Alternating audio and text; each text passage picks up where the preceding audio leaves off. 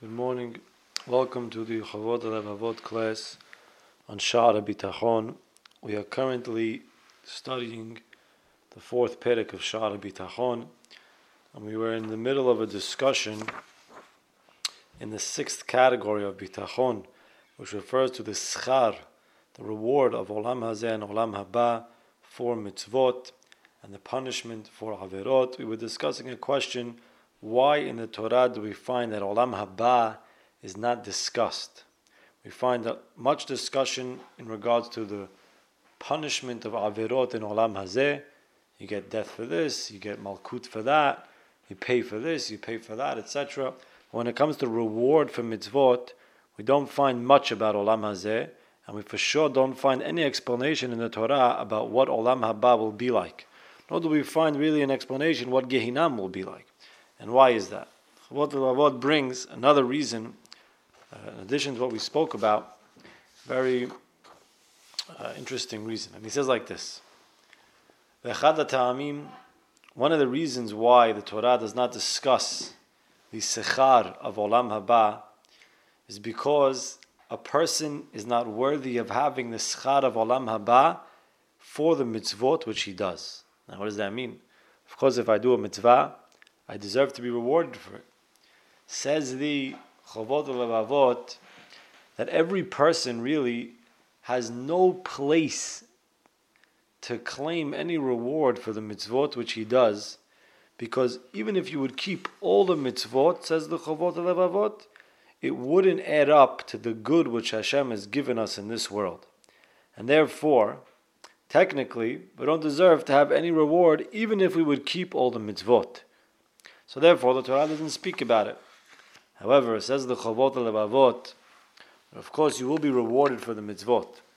However, there are two reasons and two things which bring about the reward for our mitzvot. One of them is, of course, the chesed of Hashem, that even though maybe we don't deserve it because of all the mitzvot that we do, especially since we also sin, we get so much good in this world. Still, the chesed of Hashem allows us to have reward for the mitzvot which we do. But another condition, which the Chovot HaLevavot says a person needs in order to get the reward for his mitzvot, is he says that one of the keys that you need to get into Olam HaBa is something called Matzdikei HaRabim. Passuk teaches us, "Matzdikei HaRabim kacochabim leolam va'ed." Those who do for the public, those who help out the public, they are like stars that shine forever. A person who's someone who's mezakei HaRabim, he brings zechut to the public, he helps the people, he's a man of the people, as they say. That's a key to get a person into Olam HaBa. Rabbi Matisyahu Salomon brings from a sefer called Koch Beor, written by Rabbi Yitzchak Blazer, also known as Rabbi Yitzchak Petelberg, that they bring an explanation based on his sefer for this. Rabbi Matisyahu Salomon says over there, he says that we know that the greatest averah that a person could do is a Chilul Hashem. A person who does a Chilul Hashem, our rabbis teach us that even his Yisurim don't give him a kapara. Rather, he has to wait for his death. Only his death can bring a kapara for the sin of Chilul Hashem.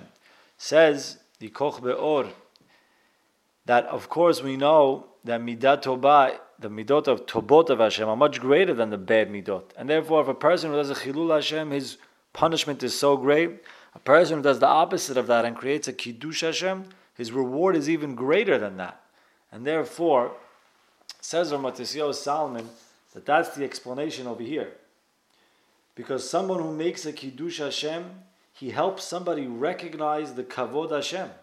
So that person, it's Shar to give off his schar in Olam HaZeh. The same way his punishment for Chilul Hashem cannot come in this world, so that person's reward cannot come in this world. And therefore, a person who does Matzdikei HaRabim, he brings a Kiddush Hashem by bringing a zechut to the Rabim and helping people be makir Hashem, helping people recognize Hashem, his reward can only be in Olam HaBa, and therefore that guarantees a person his place.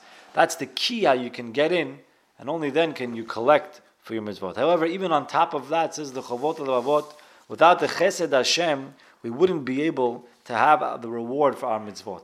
And therefore, the bitachon, when it comes to the reward, is that we're boteach in the Chesed Hashem, that Hashem in His infinite Chesed will allow us to have reward for all the mitzvot we're doing, and He won't say, look how much good I gave you in life.